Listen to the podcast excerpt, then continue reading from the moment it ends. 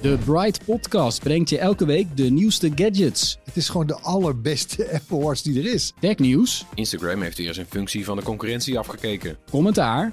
Ik denk van, dit was gewoon Volkswagen onwaardig, die oplossing. En de beste tech tips. Mijn favoriete boek was Helgoland van Carlo Rovelli. Luister de Bright Podcast elke woensdag in je podcast app. Wat een geweld. Het is zo lekker om naar te luisteren. Deze podcast is 100% expertisevrij en alleen geschikt voor amusementsdoeleinden. De inhoud mag dus niet worden beschouwd als financieel advies. Dit is Jong Beleggen, de podcast. Ik ben Midou. En ik ben Pim. En eindelijk gaan we het dan eens over de psychologie hebben, Pim. Ja, de psychologie van geld. Ja, precies. En we hebben het over hoe belangrijk gedrag is voor het opbouwen van vermogen. Ja, en de rol van geluk en pech kan je daar niet onderschatten. Nee, en dan komt Rupsje Nooitgenoeg natuurlijk ook even voorbij. Het verhaaltje in mijn zoons slaapkamer. En we hebben een PDT-update. Ja, een nieuwe website en een video. Van Mees, de mentor. Ja, we gaan beginnen.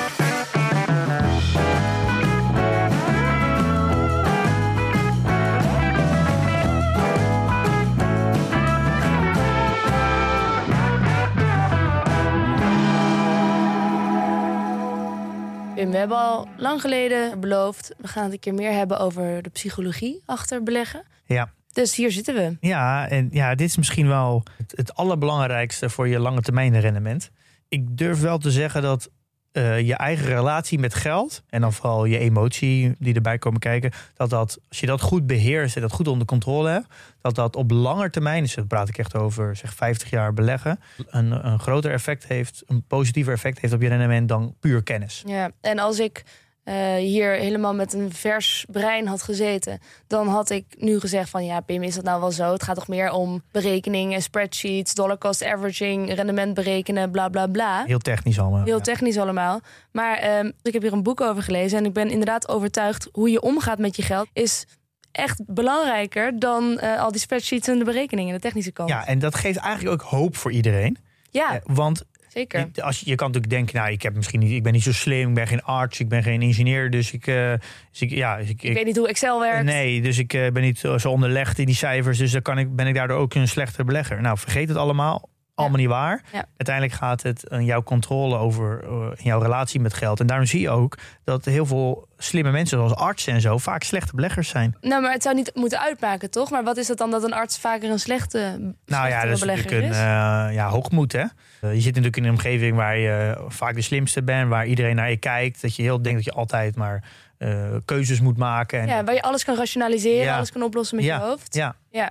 Dus dat zie je veel. Hè? Dus dat geeft eigenlijk alleen maar hoop voor iedereen. Want daardoor is eigenlijk maakt het dus eigenlijk niet zo heel veel uit of je nou professioneel belegger bent, of je bent een arts, of gewoon een Piet particulier die belegt. Iedereen kan werken. Piet particulier. Ja, iedereen kan werken aan zijn eigen relatie met geld en emotie. En in die zin kan het dus ook een soort grote gelijkmaker zijn. Ik vind dat een van de mooie dingen. Ja. Aan het beleggen nu ook. Waar ik begon misschien. Want als ik het heb over mijn eigen gedrag met geld. Toen ik deze podcast begon, toen dacht ik echt van ja, dat is dus leuk voor mensen die rijk willen worden. Of die heel graag over hun geld nadenken en heel erg op de centen zijn.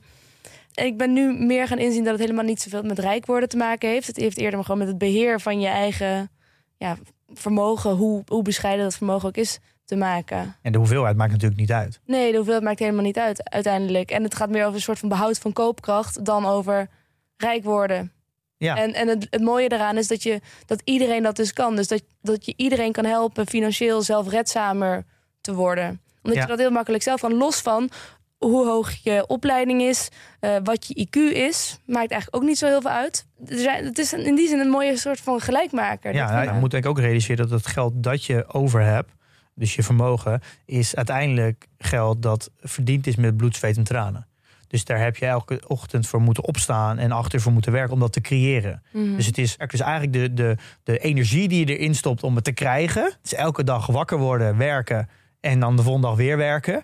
Dus die energie die je daarin stopt om het te krijgen, zou je eigenlijk ook in een bepaalde mate ook moeten stoppen in, als je het eenmaal hebt, hoe ga ik er dan mee om? Ja. Yeah.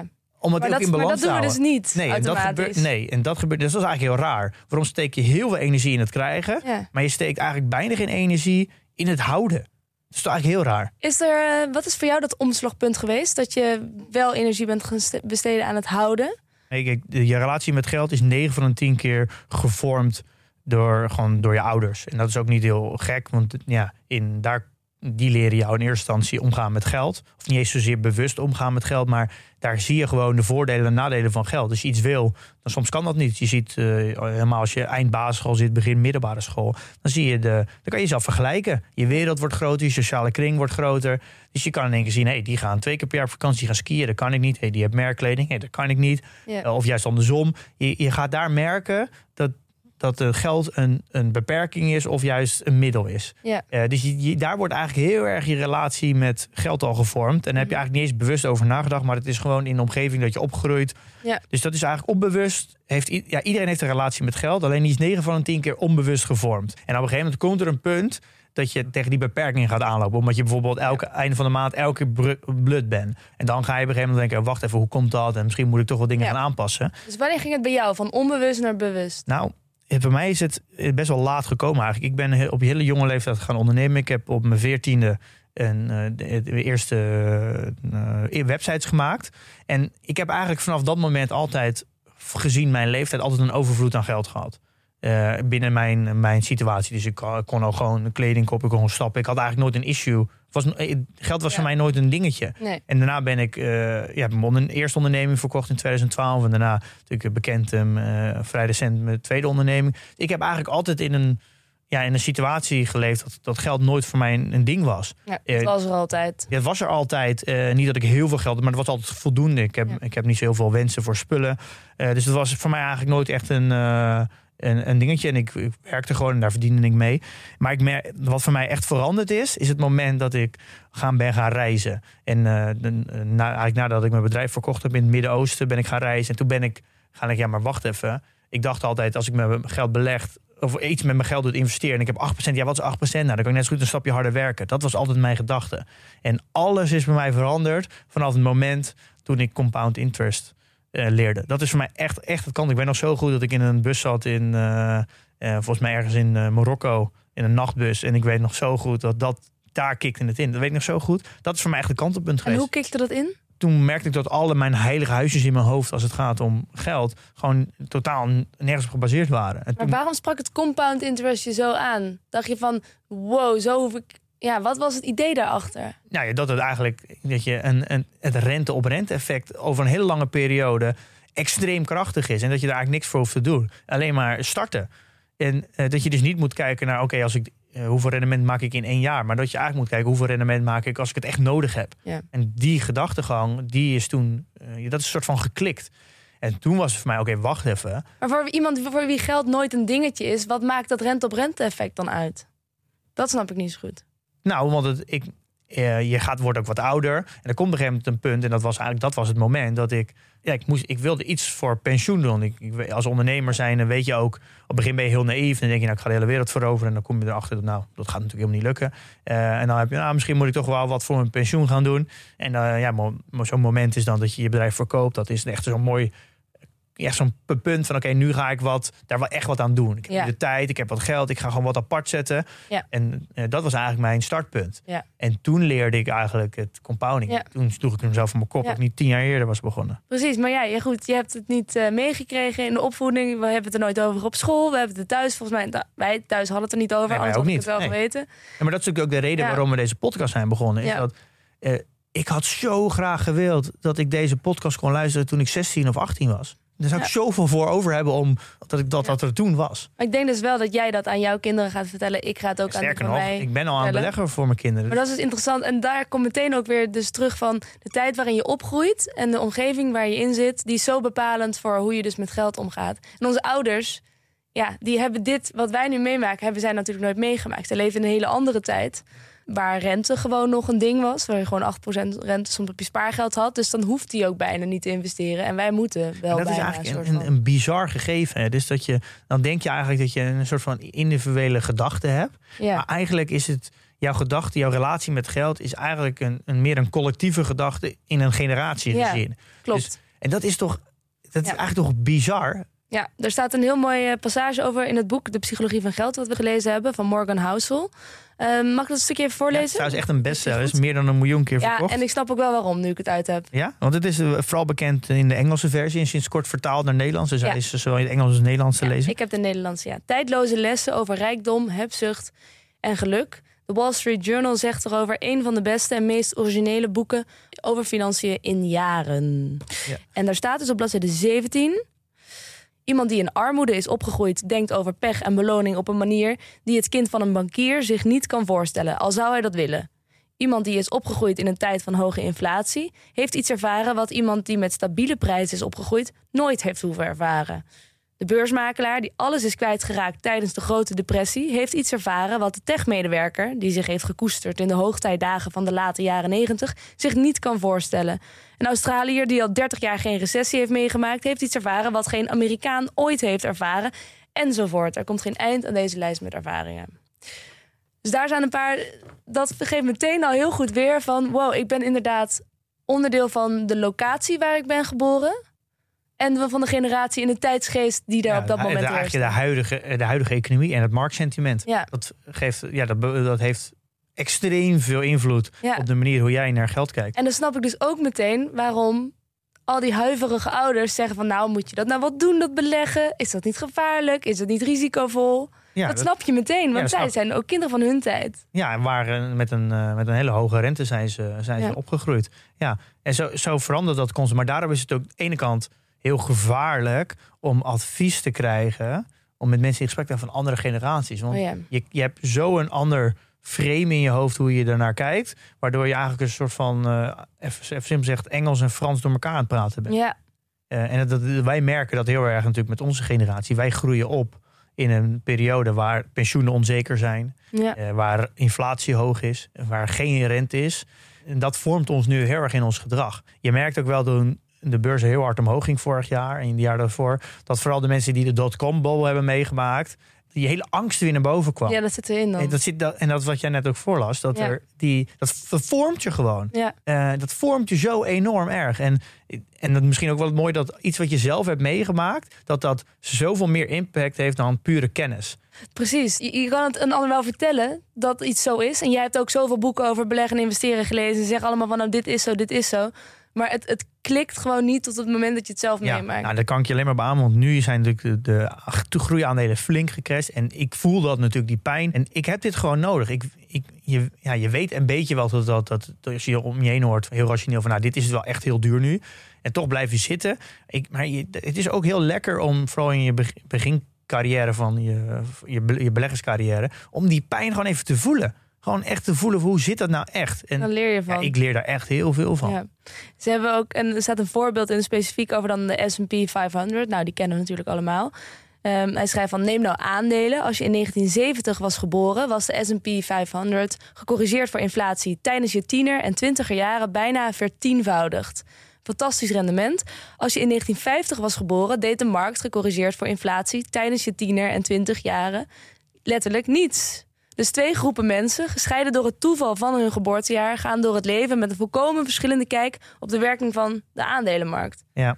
Nou ja, dan zit ik ook te denken van oké, deze tijd. We hebben natuurlijk ook best wel een mooie lift omhoog allemaal meegemaakt. Dus wij denken van ja, daar is echt een grote winst te behalen. Maar ik ben benieuwd wat we nu gaan leren. Ja, dus, de komende 10 jaar. Ja, ik denk dat daar de bewustwording is heel belangrijk. Dat we heel goed beseffen in welke tijdgeest groeien we nu op. En dat dat dus niet enige waarheid is. Want je belegt uiteindelijk meestal voor je hele leven. Ja. Dus je gaat ook door meerdere tijdgeesten heen.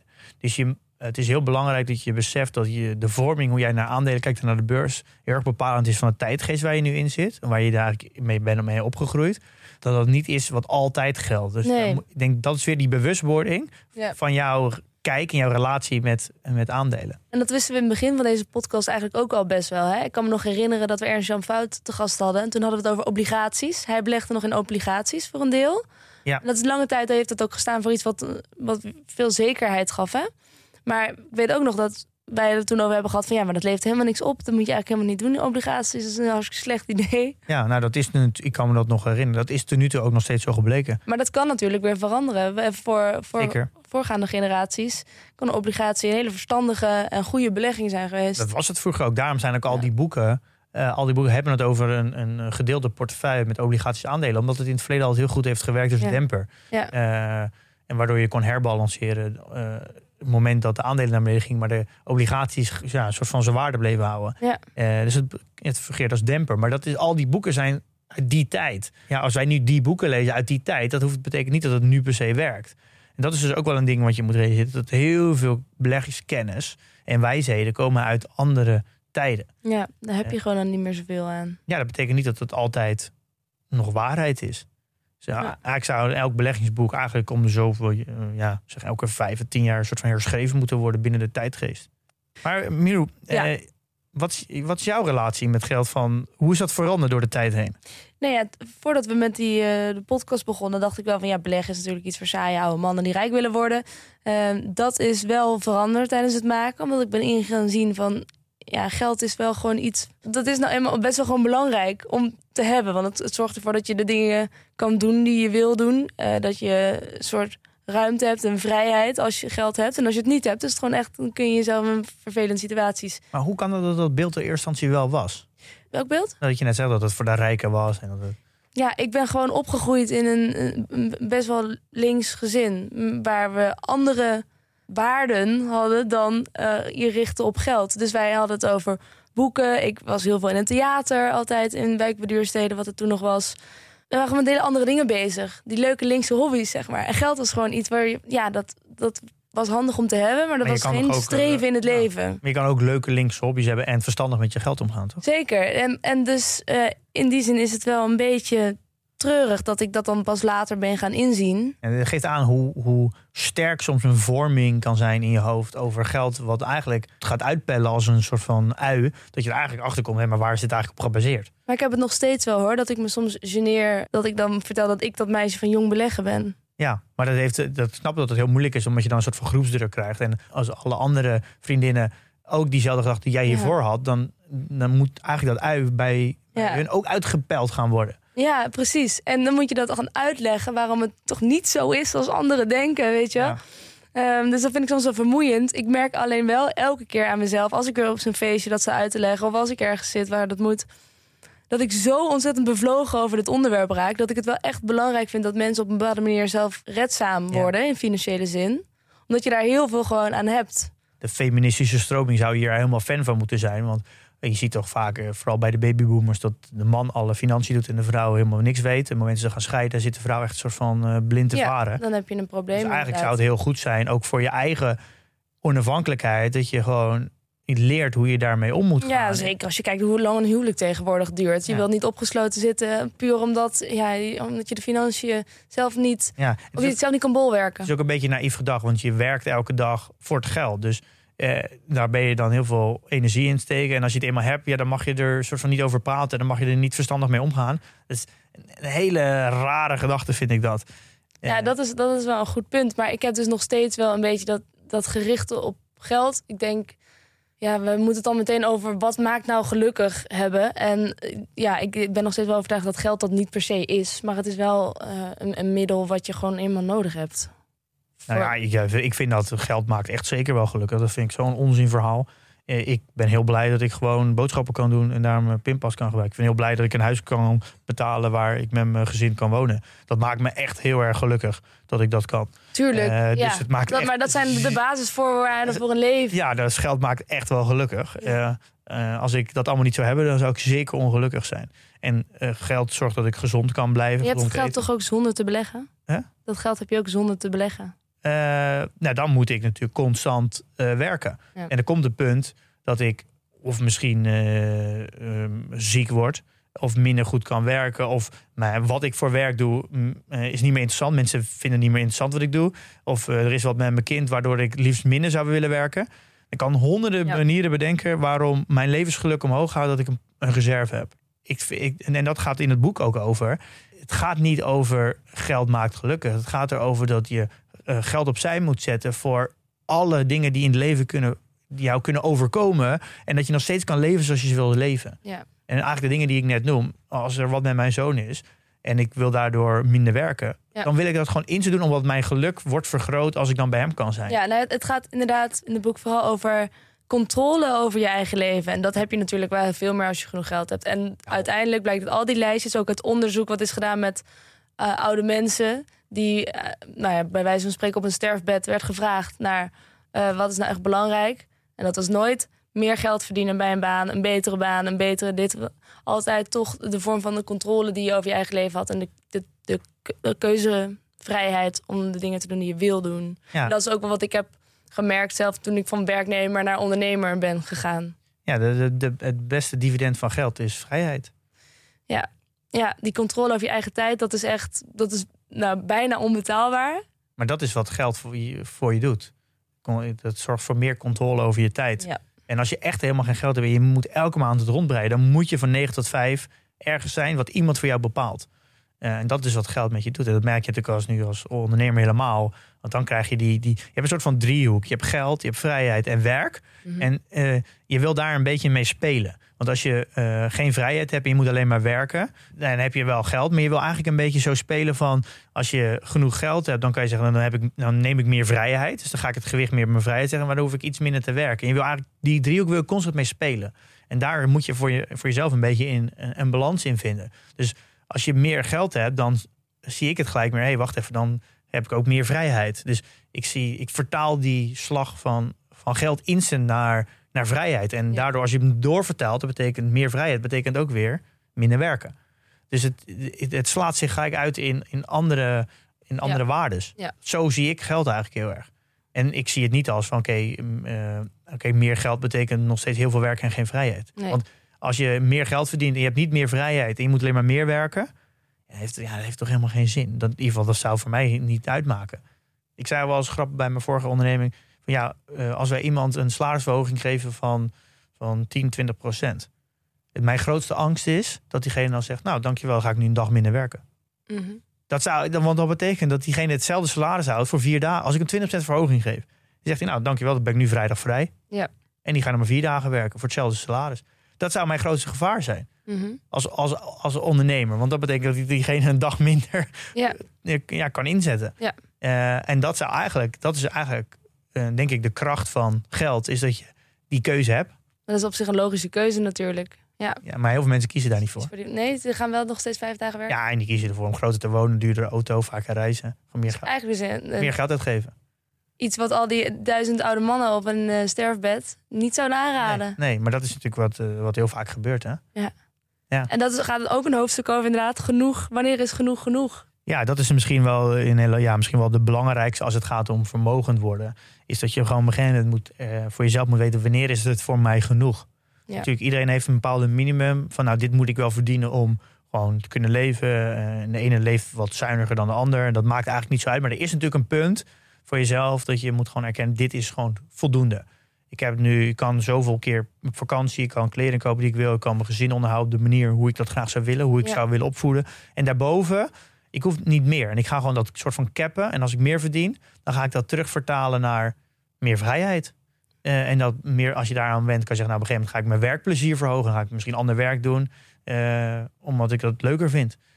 Of je gaat andere mensen helpen. Ja, bijvoorbeeld. Dat zou kunnen. En daar gaan natuurlijk heel veel mensen nat op. En dat geeft in het boek ook een aantal voorbeelden. Wat is dat toch? Ja, heb jij er eentje paraat? Ja, die van de ex-McKinsey CEO, Rayat Gupta. Oh ja, en dat is ook een verhaal inderdaad. Ja, en dat zijn heel veel verhalen in. Het is soms zo moeilijk te beseffen dat heeft iemand al een paar 100 miljoen.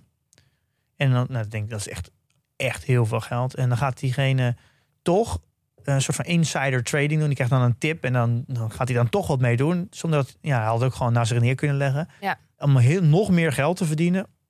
En hij heeft al honderden miljoenen. En denk je, wat maakt dan die extra 101 of die 50 miljoen er nog uit? En daardoor riskeer je dus allemaal alles te verliezen. Want hij is uiteindelijk naar de gevangenis gegaan. Ja. En dan denk je, en er zijn heel veel verhalen daarover. En denk je, maar zelfs dat je zo ver, dat zo in zoverre niet genoeg is, dat je de wet ervoor gaat overtreden. Ja. En dat je riskeert om letterlijk je vrijheid gewoon helemaal op te geven. Ja, en dat is wat is er mis in zo'n hoofd, Pim? Snap jij dat? Kan jij in het mannenbrein kijken? Nee, ik snap dat dus ook niet. Daarom is het heel goed om te beseffen met jouw relatie met geld, wanneer is het genoeg? Ja. En dan daar ook je keuzes op te baseren. Maar wat als je nou beseft, en je kent jezelf, het is voor mij niet zo snel genoeg. Het is eigenlijk nooit echt genoeg. Maar hoe zou je dan... Het is ten eerste al extreem waardevol dat je dat weet van jezelf. Dat is heel waardevol. Ja, vaak anders kun je het ook even aan familie en vrienden vragen. Die weten het vaak wat kijk, als het gaat om vermogend worden... is het belangrijkste dat je dus gewoon geen geld verliest. Je moet een definitief verlies voorkomen. Dat is eigenlijk, want je wil dat compounding niet stoppen. En daar zit uiteindelijk, om vermogen te worden, zit daar de kracht. Dus je moet dat gewoon niet stoppen. Dus je moet eigenlijk geen grote risico's nemen om het kwijt te raken. Mm-hmm. Dus als jij het gevoel hebt dat je nooit genoeg hebt... dan zal je uiteindelijk op een punt altijd komen... dat je te veel risico gaat nemen, waardoor je eigenlijk gewoon jaren teruggezet wordt... of misschien zelfs fataal is. Ja. En daarom is het zo belangrijk dat je dat bij jezelf erkent. Ja, maar wat nou als je dus erkent... en je wil het veranderen? Geeft het boek daar handvatten voor? Nou, nee, ja, niet echt, maar ik denk dat dan kom je natuurlijk heel erg bij het stukje psychologie terecht en zelfkennis, zelfreflectie. Ja, ik denk als je dat echt dat gevoel echt ervaart bij jezelf. Ja. Maar ik denk het namelijk. Die Riyad, je snapt ook als we weer teruggaan naar waar we mee begonnen deze podcast. Hij is opgegroeid in een wereld waar eigenlijk nooit genoeg was. Ook. En hij was in een van de laagste kasten in India, toch? Ja, ja. Dus ja, hij heeft dan misschien een beetje een verknipte relatie met geld opgebouwd. Dat je ook wel snapt. Hij heeft altijd gezien van het is gewoon ieder voor zich in deze wereld. En je moet er gewoon zelf voor gaan. En elke euro is belangrijk. Dan krijg je natuurlijk ook een soort van... je wil gewoon zoveel mogelijk verzamelen. Ja, nee, je kan natuurlijk altijd een soort van wel recht praten. Maar ja, ik denk uiteindelijk dat hij gewoon toch niet... echt hij is niet in balans met zijn eigen gedachten met precies. Geld. Precies. Maar stel dus, ik denk dat daar het begint, het antwoord over je zelfkennis over je geld en je gedrag over geld. Duik even je jeugd in en ga even bij jezelf na. In welke tijd ben ik opgegroeid? Welke verhalen heb ik er altijd over gehoord? Ja. Was het er genoeg? In wat voor een omgeving groeide ik op? Ik denk dat je daar dan al heel veel inzicht krijgt in... Het is niet eens zo gek om met je ouders hierover te praten. Nee. Wat is jullie blik op geld? En wat hebben jullie proberen mee te geven met mij? Ja. Ik denk dat als het gaat om energie en emoties... dat liefde en geld ongeveer op hetzelfde niveau zitten. Denk eens terug aan de momenten dat je extreem verliefd was. Was je toen nog voor reden vatbaar? Nee, nooit. Nee. Dus als je ermee eens bent dat geld en liefde ongeveer op hetzelfde energielevel kunnen zitten, mm-hmm. maar emoties, en je hebt momenten dat je verliefd bent, dat je niet voor reden vatbaar bent, dan zijn er altijd momenten in je leven dat je ook niet voor reden vatbaar bent over voor je eigen geld. Mm. En dat moet je denk ik heel goed beseffen. Daarom is die relatie met geld zo belangrijk. Daarom is ook zeggen ze ook altijd, zelfliefde is zo belangrijk. Als je van iemand wil houden, moet je eerst van jezelf houden. Die relatie met liefde is heel belangrijk om niet in een verknipte relatie terecht te komen. Dat geldt precies hetzelfde. Ja, interessant. Misschien nog wel een leuk verhaal om toen je deze aflevering aan het maken was. Helemaal erover te mijmeren inderdaad. Ja, ik zie het. Ja, ik zie je helemaal weggegaan in de gedachten. Ja, vertel gerust verder. Ja. Op de kamer van mijn zoon hebben wij allemaal boekjes. En weet je welk boekje ik tegenkwam? Rupsje Nooitgenoeg. Ja, ik zag al een foto van. Ja, dus leuk, Pim wil het over Rupsje Nooitgenoeg. Ik heb een foto in de show notes gezet.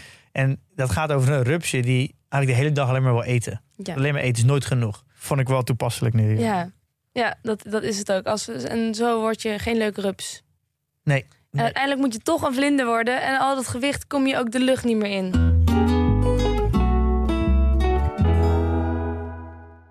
Kijk, uiteindelijk is het ook een kwestie van geluk natuurlijk.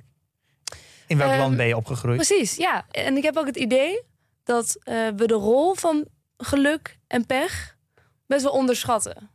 Ja. En dat is ook puur psychologie. Maar je hebt altijd het idee van als het bijvoorbeeld financieel helemaal fout gaat... hebben we snel de neiging om te zeggen... ja, die heeft gewoon echt niet handig zijn geld beheerd. Ja, dat is waarschijnlijk zijn eigen schuld. Ja. En financieel succes zien we van... wow, die heeft echt goed gezien dat die aandelen Adyen destijds een lift zouden gaan maken. Heel slim. Weet je wel? Ja, heel slimme keuze gemaakt. Maar ja, dat kan net zo goed ook gewoon geluk en pech zijn. Ja. Ja, nee, zeker. 100%. Daarom zeggen ze ook altijd, ga eerst maar eens een economische cyclus beleggen.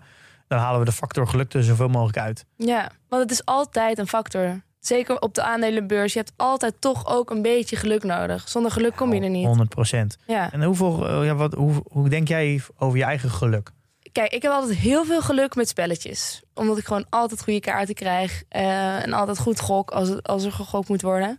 Ik heb ook heel veel geluk in de liefde. Dat is dus ook een regel die niet opgaat. Nee, maar... Je straalt ook echt helemaal. Ja, nou goed. Jij begon over de liefde. Nee, maar... Ben jij even reden? Dus je vraagt eigenlijk aan mij of ik veel geluk heb? Hoe groot is de factor geluk in jouw leven? Maar wat bedoel je met factor? Ik bedoel, hoeveel geluk ik heb? Nou, of... Op waar je nu bent terechtgekomen. Heeft dat... Oh, heel groot. Oh, zo. Ja, nee, zeker. Maar ik vertel ook altijd aan anderen dat ik gewoon... ja, toevallig op het goede moment op de goede plek was. En dat is ook heel vaak zo geweest. Dus mensen zeggen altijd, wat goed dat jij een radioprogramma mocht gaan presenteren in de nacht. En dan denk ik van, ja, het was gewoon... ik was op een goede plek, op een goede moment. En ook met jou hier. Ik had toen... Dat weet ik nog heel goed. Ik had toen net mijn opnamespullen gekocht... omdat ik iets zelf wilde maken. Nou, dat was best een investering voor mij destijds, al die spullen. En toen kreeg ik een berichtje van ene Pim Verlaan op LinkedIn. En toen dacht ik, nou, dat is eigenlijk... komt best wel goed uit. Dan kunnen we kijken, van dan kunnen we er meteen wat mee doen. Ja. Toch? Ja, en hoe kwam jij mij eigenlijk tegen? Hoe groot was die factor geluk? Want jij hebt natuurlijk al ontzettend geluk... dat jij mij zover kreeg om met jou een podcast te maken. Ja, daar ben ik heel gelukkig mee. Ja. Nou, dat komt eigenlijk omdat ik jou een keer heb horen inbreken in de Jordkast. Ja. En wat mij toen opviel is dat... hey, dit is een hele unieke stem.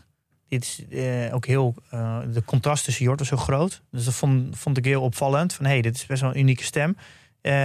En toen heb jij volgens mij in die podcast... ooit een keer verteld dat jij een andere podcast had gemaakt. Mm-hmm. En die ben ik toen gaan luisteren... Heb je Onzichtbare Hand ook geluisterd? Ja, die heb ik toen geluisterd. Dat is al heel lang geleden. Ja, dat is echt mijn allereerste podcast. Ik heb jou dus ooit een keer opgezocht. En toen kwam ik op je LinkedIn terecht. En had nooit wat mee gedaan. En ik denk jaren later, toen kwam mijn bedrijf verkocht. En toen verteld, toen ben ik gaan reizen. Toen ben ik compound incident. Toen wilde ik een podcast maken. En toen dacht ik, ik wil het gewoon leren podcast maken. En toen schoot in één keer... jouw naam te binnen. Ja. Die ik die jaren geleden een keer opgezocht had. En toevallig, toen heb ik gewoon op LinkedIn opgezocht. En toen heb ik je een bericht gestuurd. Ja, maar dat is dus inderdaad... Ja, je kan ook zeggen van als je het niet doet, dan gebeurt het ook niet. Weet je, dus dat is ook zeker wel een eigen aandeel. Maar wat als je toen geen ja had gezegd? Of als mijn neus net de andere kant op had gestaan op dat moment? Ja, en ik had nog aangeboden om het over ondernemen te hebben. Design en technologie. Ja, toen dacht ik van waar heeft hij het over? Dus als jij technologie ook heel leuk vond... dan had deze podcast ook niet geweest. En als wij niet midden in de coronacrisis waren gevallen... met het beginnen van de podcast. Nee, was het geen succes geweest. En eigenlijk alles is weer te leiden. Alles dat ik nu... een software, PDT, heeft allemaal te maken met zoveel geluksfactoren. Nou ja, PDT loopt natuurlijk ook ontzettend goed. Ja, als ik maar eens mijn bedrijf niet had verkocht... hadden wij hier ook niet gezeten. Nee. Dus er zijn zoveel geluksfactoren... onderweg te benoemen. Dat zijn kantenpuntjes. Dat dat is gewoon puur geluk. Dat maakt het leven ook zo mooi, hè? Ja, maar daar moet je wel denk ik heel goed realiseren. Dat maakt je gelijk nederig en ook een beetje nuchter. Is dat als je een beetje succes hebt... ja, dat ook gewoon gebaseerd is op zoveel geluk. Ja, de volgende 3 of 4 projecten... of misschien wel nog meer... die kunnen gewoon mislukken weer. Even, dat zou gewoon kunnen. Ja, nou, om even de context te geven. Bijvoorbeeld, ik ben al 8 keer een softwarebedrijf begonnen... of in ieder geval een softwareproduct en het is al mislukt. Echt? Het is ook niet zo dat al PDT niet zo goed gaat... omdat het allemaal... omdat het helemaal voor het eerst is. Dus maar dat is dus ook het geniepige aan dit soort dingen.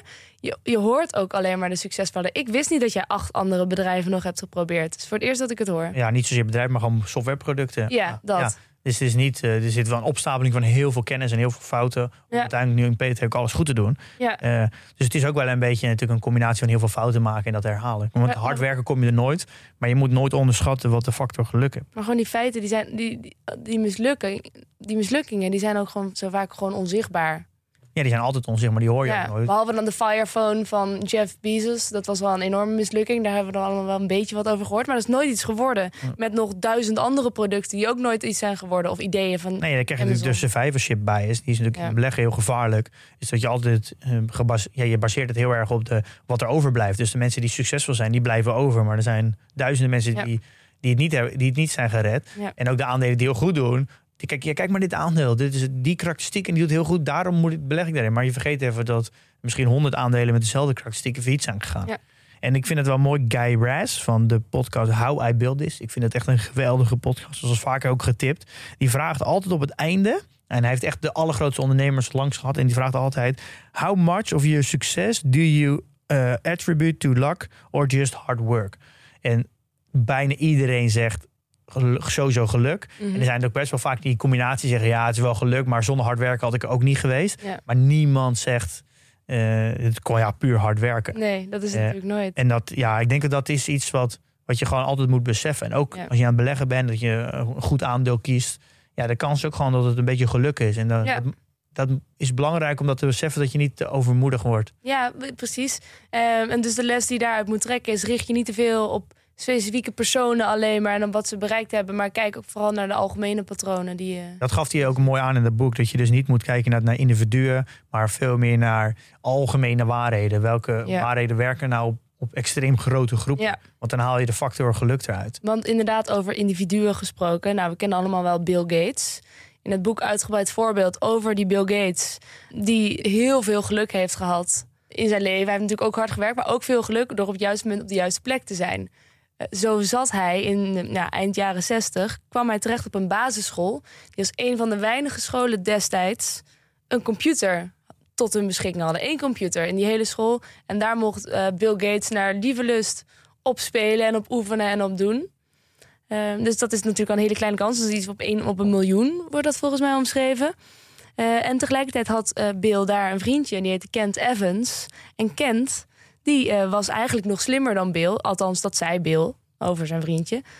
Dus die dacht van, nou, we gaan samen later een bedrijf starten en we gaan hier echt wat mee doen. Nou, wat gebeurde er?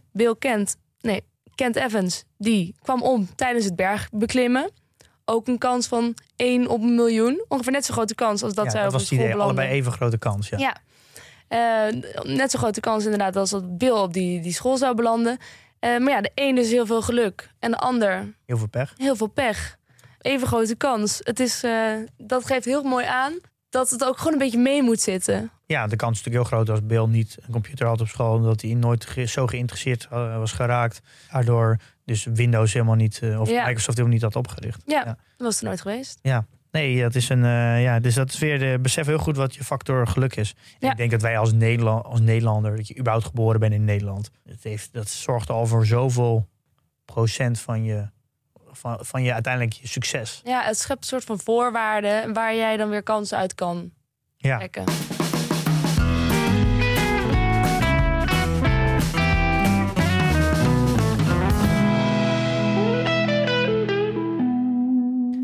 Nou, we hebben al een hoop besproken uit het boek, wat echt een interessant boek is. Ik zou het echt aanraden. Heb ik ook al aan veel mensen gedaan. Is er nog een hoofdstuk dat jij nog zou willen bespreken?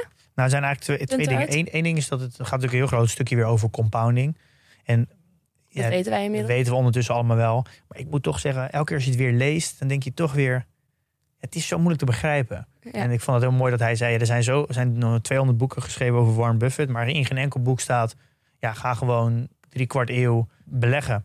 En zorg dat je bijna niks verliest. En dan ben je zelf heel vermogend. Ja. Gewoon geduld. En dat is natuurlijk eigenlijk de kracht van compounding. Ja. En soms vergeet je dat wel eens. En dat zet mij elke keer in mijn hoofd nu. Helemaal deze tijd. Dat ik nu natuurlijk flink in de min sta. Dan denk ik, ja, dit is eigenlijk gewoon funest voor mijn compounding. Want de winsten van vorig jaar, die zijn voor een groot gedeelte weg. En die kunnen niet meer compounden. En is dat dan zo? Ja, maak ik daar niet een hele grote fout mee? En dat is best wel moeilijk, want je kan de gevolgen daarvan heel moeilijk inzien. Ja. Maar alles, elke keer als je weer leest, denk je, ja, zie je wel. Je moet eigenlijk gewoon, het is zoveel beter om gewoon elk jaar bijvoorbeeld 5 of 6 of 7% rendement te hebben, dan de ene jaar 20 en het andere jaar weer -10. Het is zoveel beter om steady groei te hebben, waardoor het alles kan blijven compounden. Maar wat vertel jij jezelf dan met betrekking tot compound interest als je zo'n verlies hebt? Nou, dit zijn weer momenten dat ik denk, ja, is het? Dat merk je ook met factorbeleggen, dat een lage beweegtijd is, een low beta en value, dat op lange termijn gewoon het beste performt. En dat heeft gewoon 100% mee te maken, is dat je daardoor je verliezen heel erg beperkt. En die verliezen kunnen niet compounden. Nee, precies, dus maar tegelijkertijd, een verlies hoort erbij. Dat weet je ook. Ja, maar je kan dat niet timen. Nee, maar je kan wel je strategie zo inrichten dat je je verlies zoveel mogelijk beperkt. Yeah. En daar zit ik dus heel erg met mijn gedachten van, ja, is die groeistrategie, is dat juist niet funest voor je op lange termijn voor je compounding, omdat het namelijk veel te bewegelijk is. En dat wordt ook weer bevestigd door de factor beta. Dus daar elke keer als ik dat lees, denk ik, ja, is dat wel goed wat ik doe? Ja, maar je moet toch uitkijken, want je moet het er natuurlijk niet gewoon uittrekken, want dat weten we ook. Ik ga het er niet uithalen, maar daardoor zei je wel, ik heb natuurlijk 3 strategieën en dat ga ik de komende tijd nog wel doen, maar ik denk heel snel dat als ik heel lang beleg niet die strategie, dat uiteindelijk toch value er beste uit gaat komen. Omdat het namelijk de verliezen gewoon naar beneden gewoon heel erg beperkt zijn. Ik denk dat Warren Buffett het met je eens zou zijn. Wat was het andere ding? Wat dat ging over, over pessimisme. Mensen die wat negatiever zijn, pessimisten, dat veel intelligenter overkomt. Daar gaat ook een heel stuk over in. Dat mensen die dus heel erg een beetje doemdenkerig zijn, dat die heel slim overkomen. Ja. En dat is eigenlijk wel heel grappig. Je ziet heel vaak mensen de krantenkoppen vullen met verhalen die heel slecht zijn. Ja. En we hebben bijvoorbeeld dat verbaast me nog steeds, die Willem Middelkoop. Die met zijn fonds, die al 15 jaar zegt dat Great Reset en wat ik voor allemaal doemdenkerig. Dat die nog steeds geadoreerd wordt na 15 jaar. Ja, naar mij nog nooit gelijk heeft gehad. Ja, na 15 jaar onzin verkopen. Ja. En zijn rendementen zijn ook bar slecht. Maar toch blijft hij overal uitgenodigd worden. Ja, het klinkt veel verstandiger dan iemand die denkt dat alles goed zal gaan. Dus als iemand die denkt dat het goed gaat, een soort van labrador. Je bent heel naïef. Hij gaat kwispelend door het leven, komt naïef over inderdaad. En dat is toch wel, en dat is wel goed om te realiseren. Dat, en waarom dat was wel mooi dat ze dat zeiden, negativiteit of pessimisme heb je heel snel resultaat. Want als het fout gaat, gaat het ook vaak goed fout. Dan heb je gewoon een beermarkt in één keer, een diepe daling. Dus dan je krijgt heel snel een bevestiging van dat je doemdenken klopt. Ja, maar als je bent te naïef geweest. Als je positief denkt, dan ga je daar wel gelijk in krijgen. Maar dan moet je soms 30 jaar in wachten. Want die beurt gaat over 30 jaar gezien gewoon omhoog. Ja. Alleen dan moet je geduld hebben. Dus het is een beetje een soort van met de lift naar beneden. Met de pessimisten en met de trap omhoog. Met de optimisten. Maar de trap gaat uiteindelijk altijd hoger dan de lift. Dus dat is all the good things come slow. En dat maakt de reden waarom er veel liever geluisterd wordt naar pessimisten. Maar dat moet je wel goed realiseren. Daarom zeggen ze vaak ook, je kan beter de kranten overslaan, het nieuws niet kijken, want er zitten alleen maar pessimisten. Maar jij weet het ook uit eerste hand. Je wordt wel eens gebeld, zeker afgelopen tijd, door de media van, het gaat hartstikke slecht op de beurs nu. Ben je al bang? Gaat het fout? Moet iedereen eruit? Ja, er is ook een extreme frame. Ja, klopt. Want als je... Ja, klopt. Ja. Dus als je dan niet antwoord geeft binnen dat frame, dan haalt jouw quotes gewoon dat artikel niet. Dan is het dan niet interessant. Nee. Niks aan, geen nieuws is goed nieuws. Ja, dan kom je inderdaad heel erg naïef over. Ja. Ja. Nee, dat klopt. Dus dat is ook wel goed om je goed te realiseren dat het gewoon heel goed is voor je eigen financieel succes en je financiële uitkomst om gewoon altijd optimistisch te zijn. Alleen al ben je heel optimistisch, gewoon de rest van je leven over geld in de markt, dat gaat je gewoon heel veel positieve effect hebben. Ja, dat houdt dan vooral in optimisme op de lange termijn, toch? Of heb ik dat verkeerd? Ja, wel lange termijn. Ja. Dat je zegt van er komt misschien wel een recessie, maar ik heb er vertrouwen in dat over de lange termijn uiteindelijk goed komt. Ja, de wereld vergaat niet bij een recessie. En dat de economie groeit. Als je daar gewoon een optimistische grondhouding over hebt. Waar ik soms nog wel aan twijfel hoor. Zou ik ook maar meteen weer toegeven. Dat zal weer heel intelligent overkomen nu ik zo pessimistisch doe. Maar denk ik nog steeds wel van, maar nu is het anders. Nu gaan we echt naar de kloten. Nu gaat het klimaat, het milieu eraan. Krijgen we gewoon... Ja, ik snap die gedachte heel erg. Maar waar ik mezelf in berust is dat ik denk, in de afgelopen 100 jaar is, weet je hoe vaak mensen die dat gevoel hebben gehad. Ja, maar het gaat wel een keer waar zijn natuurlijk. Nee, dat is niet waar. Ooit zal de mensheid wel vergaan. Ja, dat gaan wij iedereen die leeft niet meemaken. Nou ja, en als de beurs dan crasht, maakt het ook niet meer uit, want dan ben je het toch niet meer. Dus ik denk dat ik weet nog heel goed het moment dat er werd de vraag in de podcast gesteld toen net voor de verkiezingen van Biden en Trump.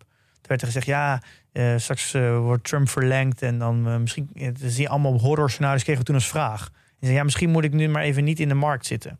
Nou, nu is het dan weer naar beneden gaan, maar het heeft toen echt 1,5 jaar lang is het gestegen. Ja. En denk je, hoe je dan zelf zo'n verhaal die je dan voor jezelf kan wijsmaken, dat het allemaal, Trump komt misschien aan de macht, gaat allemaal slecht. En dan kan je helemaal heel negatieve verhalen eromheen bouwen. Maar dat je er eigenlijk helemaal niks over kan zeggen. En dat gevoel kan dan wel heel sterk zijn. Het gevoel wat jij nu zegt, ik denk soms wel eens dat het allemaal niet goed gaat. Dat gevoel kan heel sterk zijn. Mm-hmm. Maar dat is dat gevoel wat hij ook zegt, dat pessimistische gevoel, dat is zoveel sterker dan het optimistische gevoel. Ja. Ik zat het ook te lezen. Dus altijd, dit heb ik. Altijd positief blijven, ja. Altijd de glas is half vol in plaats van half leeg. Ja, mooi. Inspirerend, zou ik willen zeggen. Dus dus al met al, ik hoop dat... dit is misschien een beetje een minder doorsnee aflevering van Jong Beleggen dan luisteraars gewend zijn. Maar als je het gebruikt om zelf ook even na te denken over je eigen situatie, kan het wel waardevol zijn. Ja, dat denk ik ook, ja. En ik denk ook dat heel veel relaties gaan ook stuk. Omdat de liefde ophoudt. Maar ik weet niet of het 9 van de 10 is, maar heel vaak zijn het geldproblemen. Geldissues onderling. Ik denk dat het ook heel belangrijk is dat je zowel voor jezelf onderzoek wat is mijn relatie tot geld, maar ook dat je dat samen doet met de mensen wie je om je heen leeft. Ja. Want die beïnvloeden jou ook heel erg. Ja. En het is dus heel goed omdat helemaal als je samen een huis koopt of samen belegt, dat je dat ook dat samen kan bespreken. En als je dat daar zelf niet over uitkomt, dat je gewoon net zo lang moet doorpraten dat je er wel over uitkomt. Ja. Maak geen geheim van geld. Nee, ik denk dat moet echt uit de boe weer. Dat moet gewoon over gepraat worden. Ja, nog een taboe. Nog een taboe wat beslecht moet worden. Nee, ik word doodgegooid met taboes tegenwoordig. Want menstruatie is een taboe, zwanger worden is een taboe, uitscheuren is een taboe. We hadden wel een beetje woke allemaal. Het is hartstikke woke. Maar weer een taboe wat geslecht gaat worden. Zoveel is duidelijk. Ik raad het boek aan. Ik word niet gesponsord door, maar ik vond het wel inzichtelijk. Zet je aan het denken. Ja, zeker. Maar, het is misschien wel het boek dat als je nog helemaal niet begonnen bent, dat dit misschien best wel een mooi boek is om in te stappen. Het is niet zozeer dat je dan daardoor gelijk weet hoe je moet beleggen, maar het is wel een goede basis dat je door hebt, ja, ik moet gaan beleggen. Ja, want je moet echt, maar je moet ook beginnen vanuit jouw relatie met geld. Ja. Je moet snappen hoe je zelf werkt voordat je in de markt stapt. Want voor je het weet neem je te veel risico over als je niet aankomt. Het is een goed boek aanraden. Ja. Er is weer een PDT-update, geloof ik, hè Pim? Ja, maand mei zijn we aardig bezig geweest. We hebben een aantal dingen gedaan. We hebben fondsen toegevoegd. Nou, we hadden al obligaties, ETF's en crypto. We ondersteunen nu ook fondsen. En dan moet je denken aan fondsen van Brand New Day, Meesman, Achmea, Northern Trust, Nationale Nederlanden, Robeco, Actium. Ja. En die geven we ook nu aan in je overzicht als een fonds. Oh ja, een fonds. Dus dat is eigenlijk een soort ETF, maar dan beheerd. Ja, beheerd. Ja. Dus we maken daar nu onderscheid in. Ja. Dus daar dat zie je dus nu ook in je overzicht. Dus daar ben ik eigenlijk heel erg blij mee. Want vaak fondsen zijn heel erg lokaal. Het zijn natuurlijk, wat ik al noem, zijn vaak Nederlandse fondsen. Dus ik ben heel fijn dat we nu een product hebben die nog specifieker is voor de Nederlandse belegger. Ja. Jij stuurde trouwens ook een link hierover door, over fondsen gesproken. Dat bijna geen enkele fondsbeheerder belegt in zijn eigen fonds? Ja, nee, ongeveer iets minder dan 50%, dus iets meer dan 50% belegt dus niet in zijn eigen fonds als fondsbeheerder. Ja, dat is, vind ik echt mindblowing. Ja? Ja, dat zegt dat, denk je? Ja, dat zegt hoe fout die financiële industrie is. Ja, vind ik echt. Omdat ze dus geen vertrouwen hebben in hun eigen fonds blijkbaar, anders zouden ze er wel in beleggen. Ja, maar dat is dan toch gewoon een grap.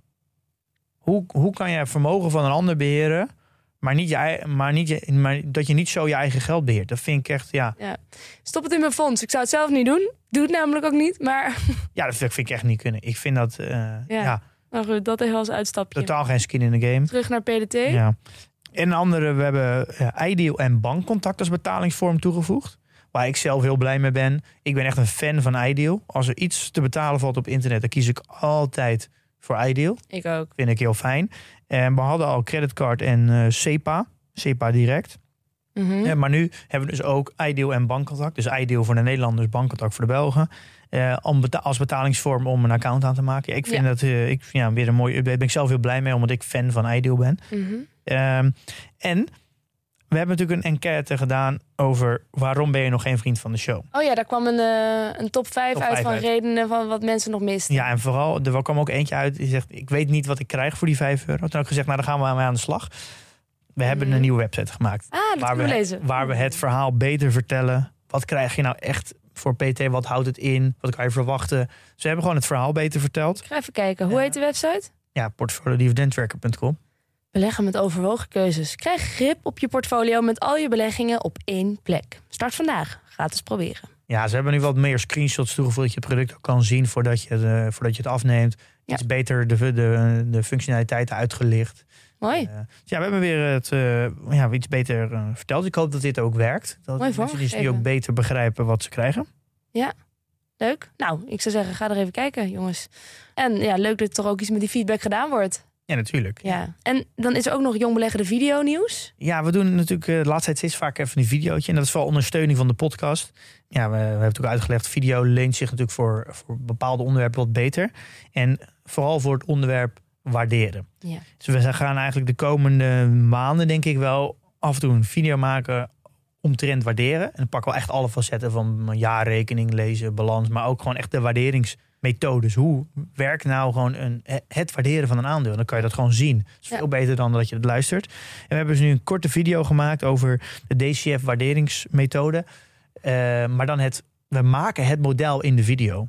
Dus in plaats van dat je altijd maar een model kopieert, dat je eigenlijk niet weet hoe het werkt, nemen we je stap voor stap mee om het model zelf te maken. In Excel? In Google Sheets. Ja, in Excel. Ja. En daardoor begrijp je ook hoe het werkt. En hoe worden winsten in de toekomst nou gedisconteerd? Nou, nu, je ziet gewoon de werking van je moet hem ook zelf bouwen daardoor. Dat is weer waar we het over hadden. In het begin, je leert meer door een ervaring dan door te lezen over wat anders. Ja, dus je moet het gewoon zelf gaan doen. En de bedoeling is, alle video's die zijn allemaal in lijn van de podcast, educatie, maar dan ondersteunend met beeld. Ja. En Mees, wel bekend, die loopt ons er doorheen. Gaat misschien wat snel dit keer. Een snelle video, maar we gaan binnenkort een uitgebreide video waar we alle stappen gaan doorlopen. Oké, maar er is toch ook gewoon een pauzeknop? Of niet? Dat is het voordeel van YouTube. Er zit gewoon een pauzeknop en je kan hem oneindig kijken. Dus, precies. De linkje staat ook in de show notes. Kijk hem gewoon 10 keer. Kan jou het schelen. Dus dat doet Mees Bovenlanden allemaal. Mentor Mees. Ja, hij komt binnenkort weer langs. Ja, spoiler Pim. Portfolio. Ja, geen transacties gedaan. Dus eigenlijk een beetje rustig.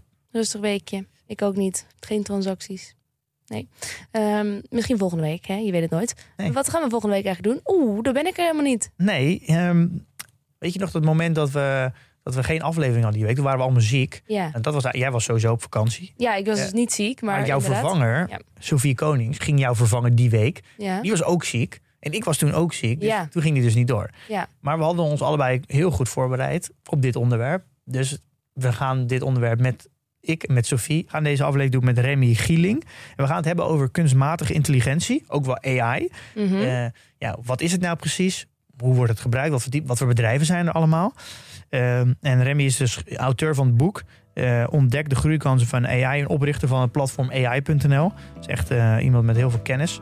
Maar wel zonder jou, Milo. Ja, ik wil wel dat jullie even de vraag stellen of AI de wereld gaat overnemen. En of we ons daarvoor zorgen moeten maken.